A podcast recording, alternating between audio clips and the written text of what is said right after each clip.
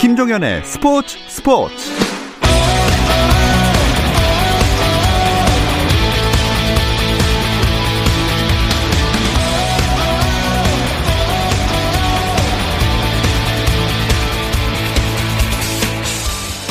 스포츠가 있는 저녁 어떠신가요? 아나운서 김종현입니다. 오늘 하루 스포츠계를 돌아보는 스포츠 타임라인으로 김종현의 스포츠 스포츠 출발합니다.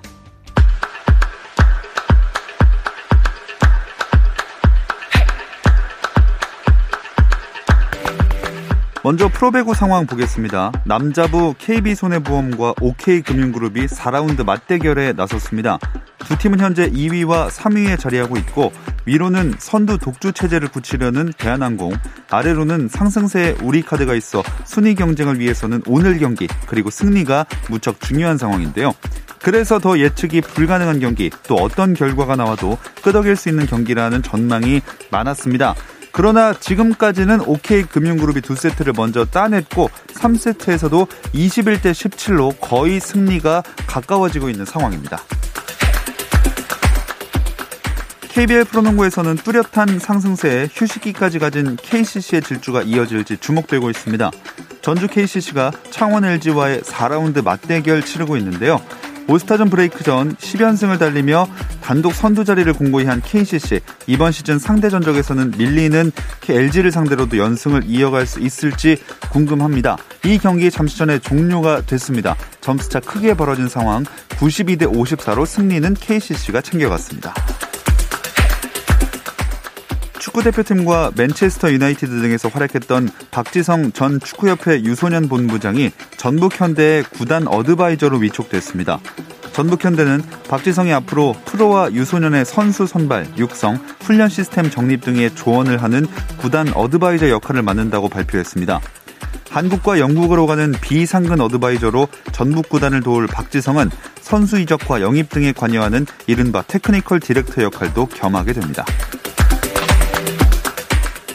미국 프로농구 NBA에서는 브루클린 네츠가 하든의 합류 후 연승 행진을 이어가고 있습니다. 오늘 경기에서는 밀워키 벅스를 125대 123으로 이겼는데요. 어느덧 4연승, 하든 영입 후 2연승을 기록 중입니다.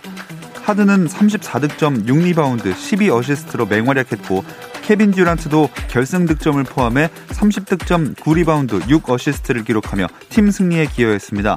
한편 동부 1위를 달리던 밀워키는 4연승이 마감됐습니다.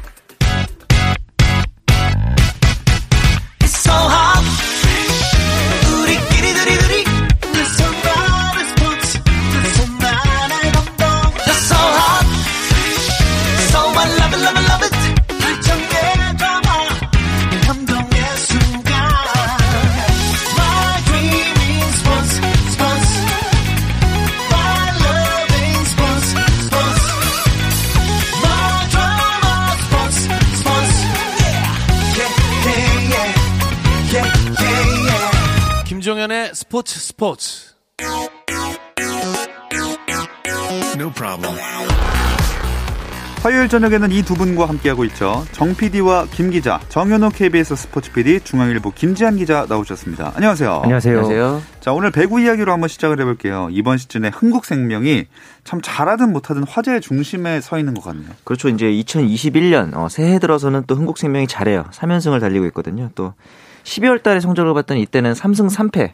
뭐 3승이 있긴 하지만 흥국생명이 3패를 해다는 것 자체가 예. 굉장히 이슈였는데 근데 이제 1월 달에 경기 내용을 보면 또 예전처럼 엄청 압도적인 경기 내용은 또 아닙니다. 음. 단적으로 23일 날 도로공사와의 경기에서는 5세트 였는데도 점수가 20대 22가 날 정도로 굉장히 명승부였거든요. 근데 이제 그날 경기의 특징이라면 역시 어, 이재영 선수와 주연 그리고 의외로 김연경이 조연이었다 아하. 이런 게 좀 특징이 있었죠. 어쨌든 이 코너에서 배구 이야기 할때 네. 그러니까 흥국생명은 뭐 잘하든 못하든 다른 이슈가 있든 뭐 외부 이슈가 있든 간에 그렇죠. 어 저희의 아이템의 이제 단골 손님으로서 아, 네, 이제 충분히 다룰 수 있는 점에서 참 고마운 그런 네. 팀이라고 볼 수 있겠죠. 맞아요. 네. 진짜 한 번도 안 빠지는 것 같아요. 네, 맞아요.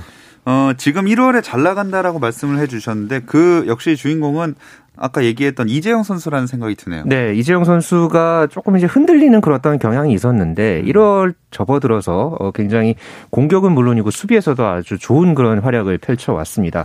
특히나 1라운드, 예, 2라운드, 3라운드 지금 현재 진행되고 있는 4라운드를 접어들면서 공격 성공률이 계속 올라오고 있거든요. 음. 어, 현재 이 공격 성공률이 40%대까지 지금 올라왔고 네. 지난 그 13일 도로공사와의 경기에서는 이 데뷔 후 개인 최다인 41점 10점을 네, 음. 기록을 하기도 했습니다.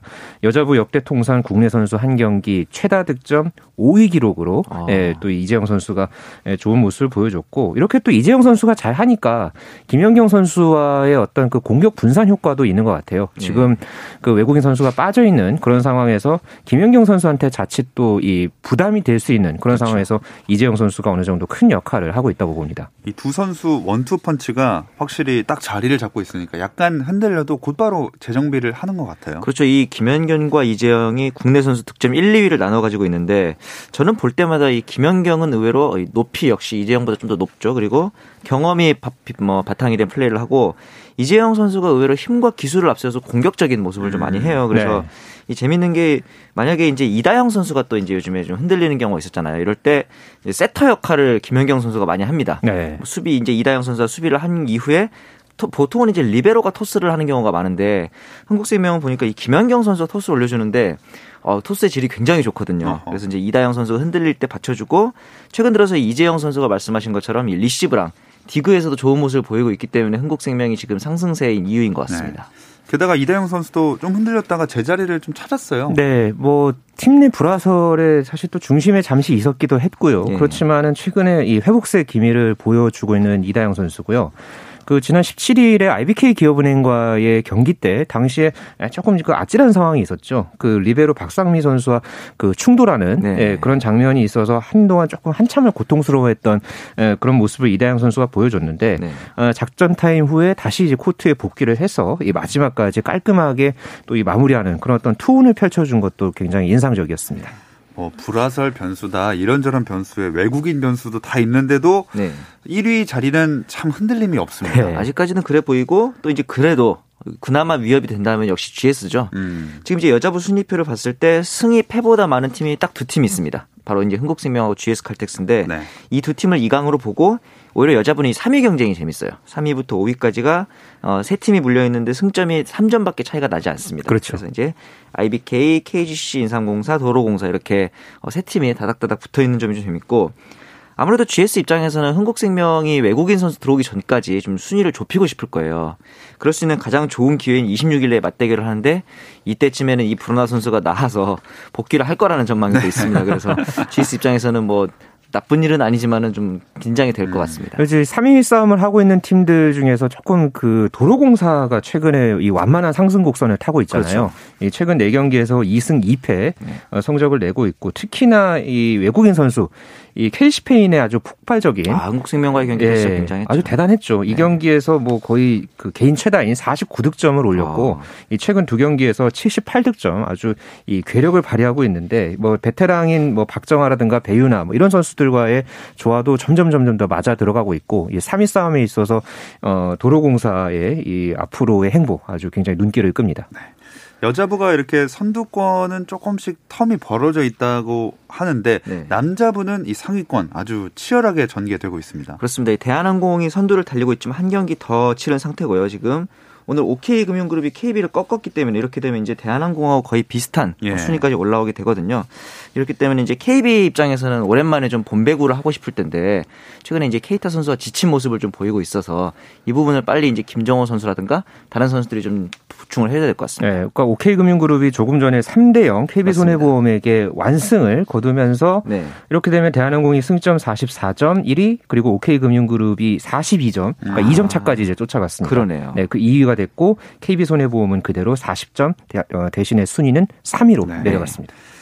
자, 이렇게 그 남자부 이제 선두 싸움 치열한데 네. 그더 혼전으로 끌고 가는 게 우리 카드인 것 같아요. 역시 이제 저번 지난 시즌 성적이 좋았기 때문에 시즌 초반에 우리 카드가 부진했을 때 좀 의아했는데 최근 12경기에서 10승입니다. 예. 여기다 이제 내일 만약에 현대캐피탈까지 꺾는다면은 이제 승점을 보태면은 선두권이 되는 거죠. 그렇죠. 3위권 올라가는 거고 역시 이 부분에 있어서는 알렉스 선수의 이 제가 뭐 삭발톤 이런 거 별로 안 좋아하는데 네. 한번 이렇게 이제 내홍을 겪고 나니까 머리를 짧게 자른 다음에 또 각성을 해서 경기력이 올라온 모습이 있더라고요. 네. 진짜 일탈을 했던 게 2보 전진을 위한 1보 후퇴가 아니었나 아, 그런 생각이 들 정도입니다.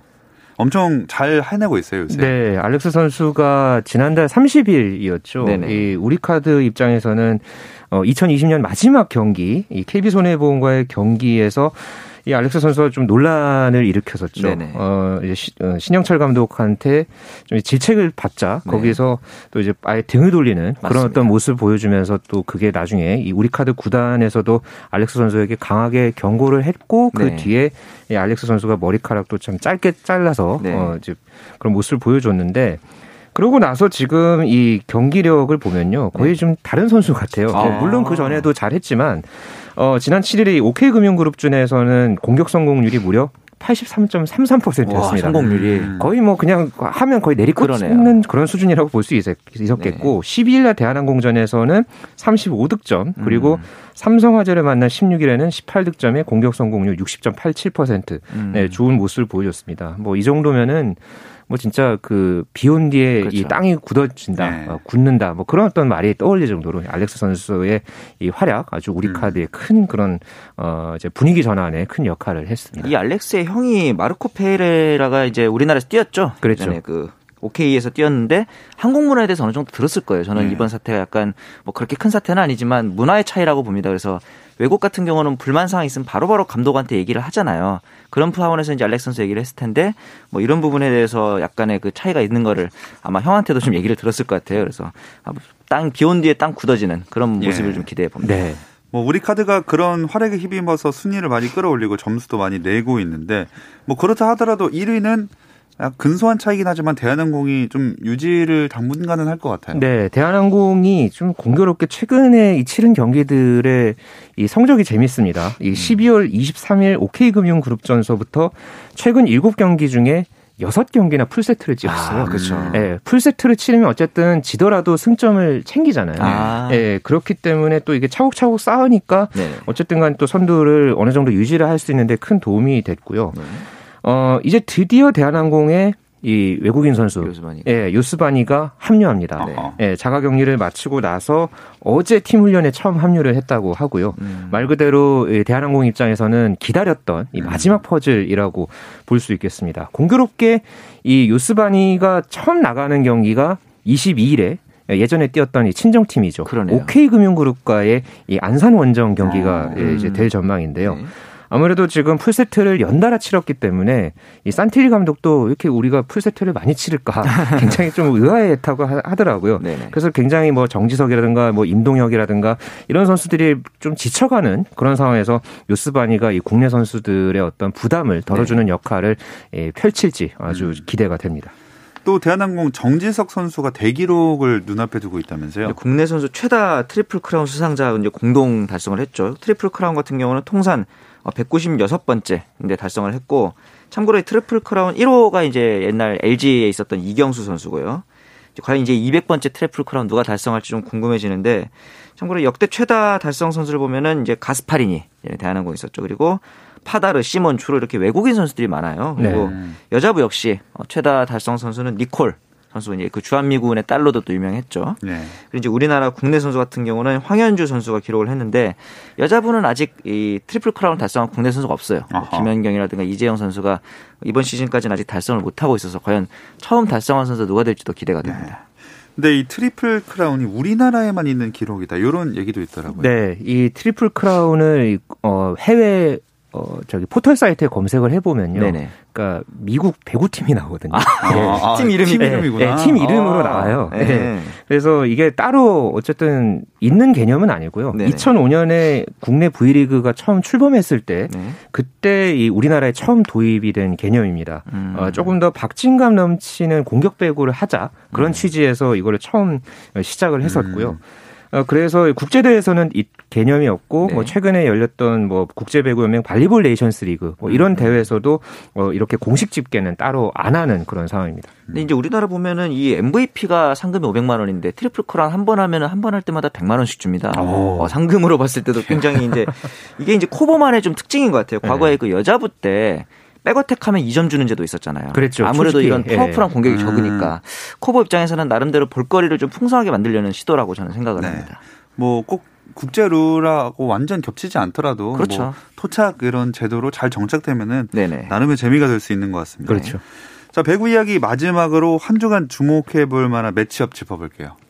저야 보기에는 이제 이 여자부에서는 좀 재밌는 게 지난 라운드에서 2강으로 꼽히는 GS랑 흥국이 복수전이 필요합니다. 예. 어, 현대건설을 상대로 지난 라운드에서 3대 1로 졌거든요. GS가 과연 서력을 할 수 있을지 그리고 지난 라운드에서 인삼공사를 상대로 이기긴 했지만 풀세트까지 가는 접전이었기 때문에 한국생명 이번에는 인삼공사를 상대로 어떤 모습을 보일지가 좀 기대가 됩니다. 네, 저는 그 현재 아무래도 남자부 선두 경쟁을 하고 있는 네. 이 대한항공과 OK금융그룹의 경기, 뭐 아까 맞습니다. 제가 소개를 해드렸던 경기죠. 네. 이 경기가 22일에 어, 열릴 예정이고요. 네. 또 이 여자부 3위 싸움에서 또 굉장히 아주 중요한 또이 네. 대결이 하나 있습니다. 23일 오후에 도로공사와 IBK 기업은행이 아, 만납니다. 그렇죠, 아, 이 경기도 아주 굉장히 흥미를 모을 것 같습니다. 네. 자, 배구 외에도 스포츠 팬들의 눈길을 모았던 스포츠 이슈들 더 짚어볼 예정인데요. 잠시 쉬었다 와서 이어가겠습니다.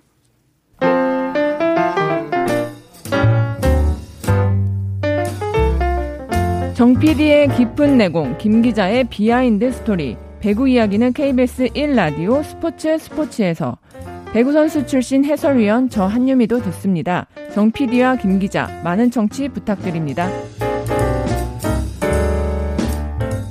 어떤 스포츠 이야기도 나눌 수 있는 시간 정현호 KBS 스포츠 PD 중앙일보 김지한 기자와 함께하는 정 PD와 김 기자 듣고 계십니다. 이 대한체육회장 선거 끝났으니까 예, 이 얘기 좀 해볼까요? 네, 어제 41대 어, 대한체육회장 선거가 진행됐습니다. 네. 이 투표율이 꽤 높았어요.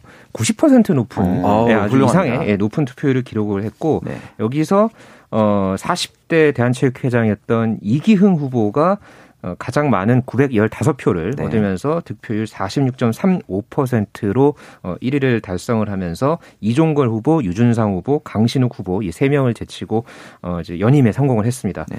임기가 4년 더 연장이 돼서 오는 2010 25년 2월까지 어, 임기를 하게 되고요. 네. 어, 또 특히나 이기흥 회장은 IOC 위원이었거든요. 음, 만약에 맞아요. 이번에 어, 이제 회장직에서 물러나게 됐으면 IOC 위원직에서 물러날 수도 있는 상황이었는데 음, 그렇죠. 어, 이번 상황 때문에 IOC 위원직도 함께 유지할 수 있게 됐습니다. 네.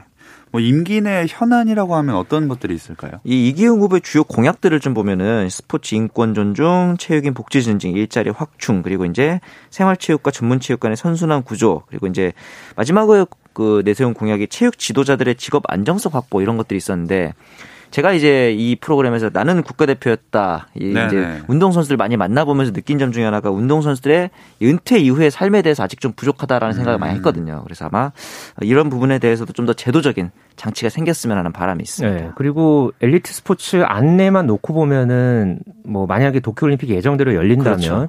이번 올림픽과 2024년 파리 올림픽이 네. 있죠. 그리고 내년에 내년 초에 또 베이징 동계올림픽까지 그러니까 두 번의 하계올림픽과 한 번의 동계올림픽을 또 잘 치러내야 하는 네. 예, 경기력을 유지하면서 국제 경쟁력을 어느 정도 이어가는 모습을 보여줘야 하겠고요. 네.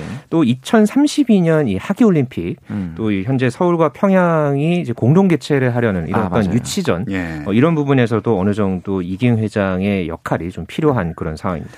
자, 뭐 올림픽 얘기는 잠시 뒤에 조금 더 다뤄보기로 하겠고요. 네. 근데 지금까지 얘기만 들어보면 참, 어, 선거 잘했고 잘 뽑혔다라고 생각을 하겠지만 선거 운동 과정에서 굉장히 진흙탕 싸움에 가까운 일들이 있지 않았습니까? 네. 좀 이 선거 과정에서 너무 좀 많이 싸웠어요. 아. 네. 이게 좀 굉장히 좀 혼탁한 어떤 양상이 펼쳐지면서 네. 뭐 서로 계속 이제 상호 비방하거나 각자의 어떤 주장이 난무하거나 음. 뭐저 같은 경우에도 제 휴대전화로도 계속 각 후보들마다 뭐 상호 비방이라든가 이런 부분들이 어. 막 이렇게 문자로 오고 그러면서 아. 주장하고 그런 게 들이 계속 왔었거든요. 네네. 그러니까 결국은 지금 이기흥 회장이 앞으로 해야 될 것 첫 번째 과제는 저는 개인적으로 봤을 때는 이렇게 좀 분열됐던 이 맞습니다. 체육인들을 하나로 모으는 게 가장 큰 과제라고 저는 보고 있고요. 네.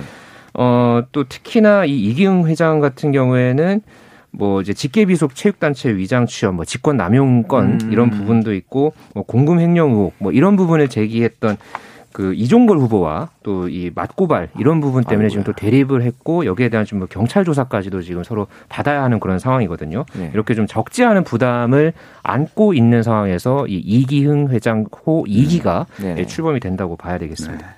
네. 뭐 시작이 아주 깔끔하게 이루어진 것 같지는 않습니다. 네.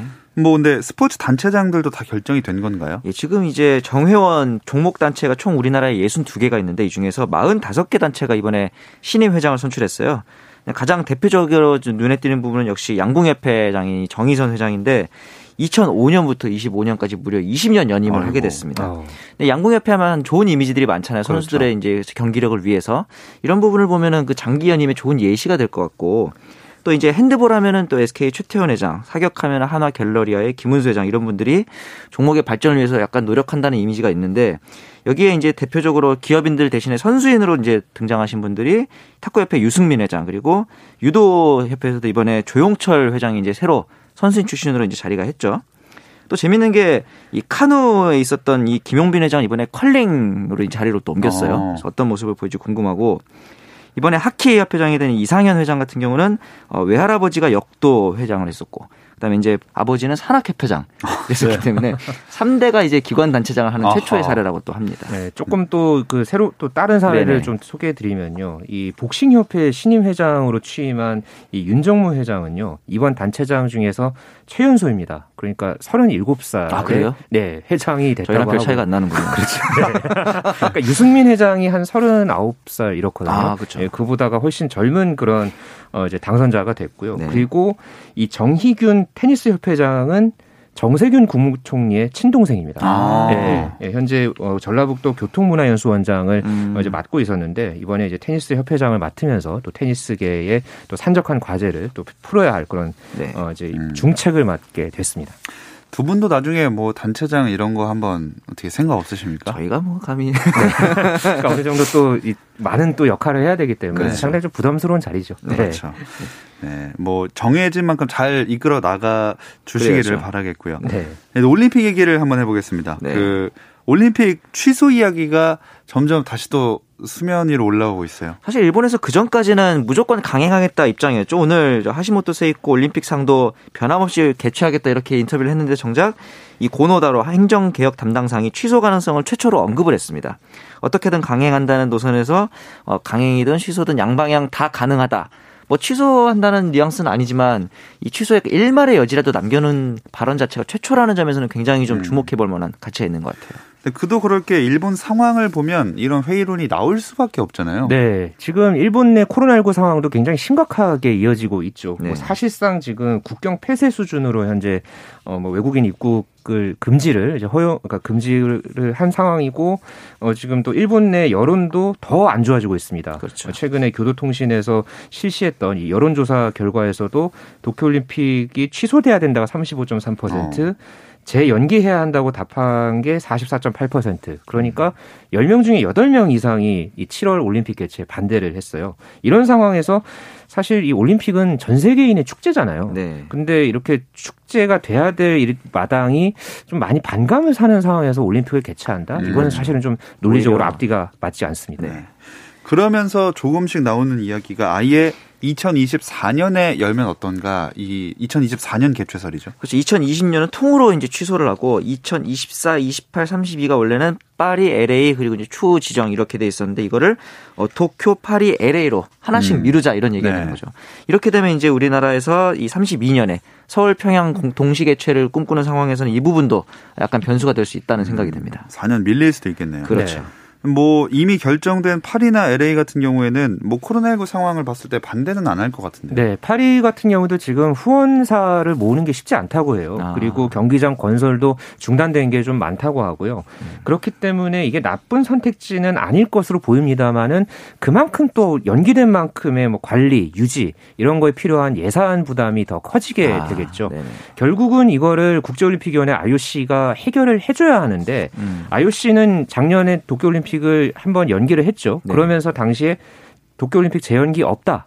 이렇게 음, 또 일축을 음. 했던 그런 음. 상황이었기 때문에 어, 어떻게든 지금 올림픽을 완전한 형태로 치르겠다 그런 입장이라면은 이거를 좀 IOC가 하루라도 빨리 좀 정리를 해줘야 되겠고 맞습니다. 만약에 어, 도쿄올림픽이 2024년으로 열리 어, 연기가 된다면 뭐 도쿄도라든가 일본 정부의 부담은 더욱 더 커지지 않을까 그렇게 그러네요. 생각됩니다. 한 3월 정도에는 결정이 된다 이런 얘기도 나오고 있더라고요. 작년에도 3월 말에 연기 결정을 했죠. 이거보다 더 늦어지게 되면은 취소 외에는 다른 방법이 없는 상황인데 특히 이제 뭐 대표 선발전이라든가 이런 부분에 있어서 선수들을 위해서라도 좀 빨리 결정을 예. 해야 되는 상황이죠. 아, 역시 이런 얘기를 할 때마다 제일 안타깝고 먼저 떠오르는 건 선수들인 것 같아요. 네, 진천 선수촌에서 훈련하고 있는 선수들도 도쿄올림픽 디데이 그 전광판을 보면서 준비를 하고 그렇죠. 있거든요. 특히나 뭐 노장 선수들이라든가 또 어떻게 보면은 연기가 됐을 경우에 될 음. 경우에 기량을 그때까지 유지할 수 있을지 그게 좀 가능하기 어려운 그런 선수들 입장에서는 빨리 이게 음. 뭐 연기가 되든 취소가 네네. 되든 그대로 열리든 이렇게 좀 결정이 났으면 하는 네. 그런 어떤 이 생각을 하는 그런 선수들도 많다고 하더라고요. 그리고 또 이제 축구 같은 경우는 나이 제한 있잖아요. 그렇죠. 그래서 지금 잘하는데 나중에 못 나갈 수도 있고 음. 또 리듬 체조 같은 종목은 하루하루 정말 그 경기력이 달라지기 때문에 이런 부분도 치명타라고 합니다. 네. 참 이렇게 어려운 상황이지만 이런 가운데에서도 유도 대표팀은 1년 만에 국제 대회를 다녀왔다고요. 네, 11개월 만에 카타르에서 열린 도하 마스터스의 유도 대표팀이 이제 출전을 했고요. 네. 거기서 김원진 선수, 안바울 선수, 안창림 선수가 어, 금메달을 따면서 아주 좋은 그런 성적을 냈고 지난 14일에 음. 귀국을 해서 현재 자가격리에 모두 선수들이 돌입한 상황입니다. 성적은 좋았는데 안타까운 소식도 하나 있었다면서요? 그렇습니다. 이 한판승을 4연속으로 따내면서 우승한 김원진 선수가 대회 직후에 아버지가 돌아가셨다는 소식을 들었다 그래요. 이제 대회 기간 중에 알리기를 가족들이 원하지 않아서 음. 시상식 직후에 김원진 선수가 이 사실을 듣고 좀 오열하는 안타까운 부분이 있었죠. 김원진 선수는 상무에 있다가 이제 전역을 하면서 그 전에는 군대에 있었고 그 이후에는 또 진천에 계속 있어서 아버지를 자주 못 뵀다는 점에서 좀 더 안타까운 사연이었습니다. 네. 이 김원진 선수가 사실 2016년 리우 올림픽 금메달 후보였지 않습니까? 당시에 세계 랭킹 1위였죠. 맞아요. 그 체급에서. 그래서 워낙 그 유력한 올림픽 메달 기대주로 꼽혔는데 안타깝게 8강전에서 한판패를 당했었고요. 네. 그리고 패자부활전에서 이 천적이었던 일본의 다카토 이 나오히사에게 결국 지면서 이 첫 올림픽 도전을 노메달로 마감을 했는데 그랬기 때문에 누구보다 자신을 위해서 헌신했던 이 부모님을 위해서 좀 어, 올림픽 메달을 바치겠다 이런 그렇죠. 어떤 꿈이 굉장히 컸던 그런 선수 선수였었죠. 네, 김원진 선수가 참 어느새 이 20대 후반의 나이니까 그러니까요. 참 이걸 생각하면 올림픽이 열려야 되겠다는 생각도 드네요. 맞습니다. 이제 그 당시에 판타스틱 포라 그래서 리우 올림픽 때 뭐 김원진, 안바울, 안창림, 곽동환 이런 선수들이 자, 저희가 촬영을 해놓고 막상 안바울 선수 외에는 메달을 못 따서 아쉬웠었는데 네. 이런 거 보면 선수들 위해서라도 올림픽을 조금씩이나마 좀 진행을 하는 것도 음. 괜찮겠다 싶은 생각도 듭니다. 참 뭐가 답인지 모르겠지만 일단 코로나가 제발 빨리 없어졌으면 좋겠습니다. 네. 정 PD와 김 기자는 여기서 마치겠습니다. 정현호 KBS 스포츠 PD, 중앙일보 김지한 기자 두 분 고맙습니다. 감사합니다. 감사합니다. 내일도 별일 없으면 꼭 좀 들어주세요. 김정현의 스포츠 스포츠.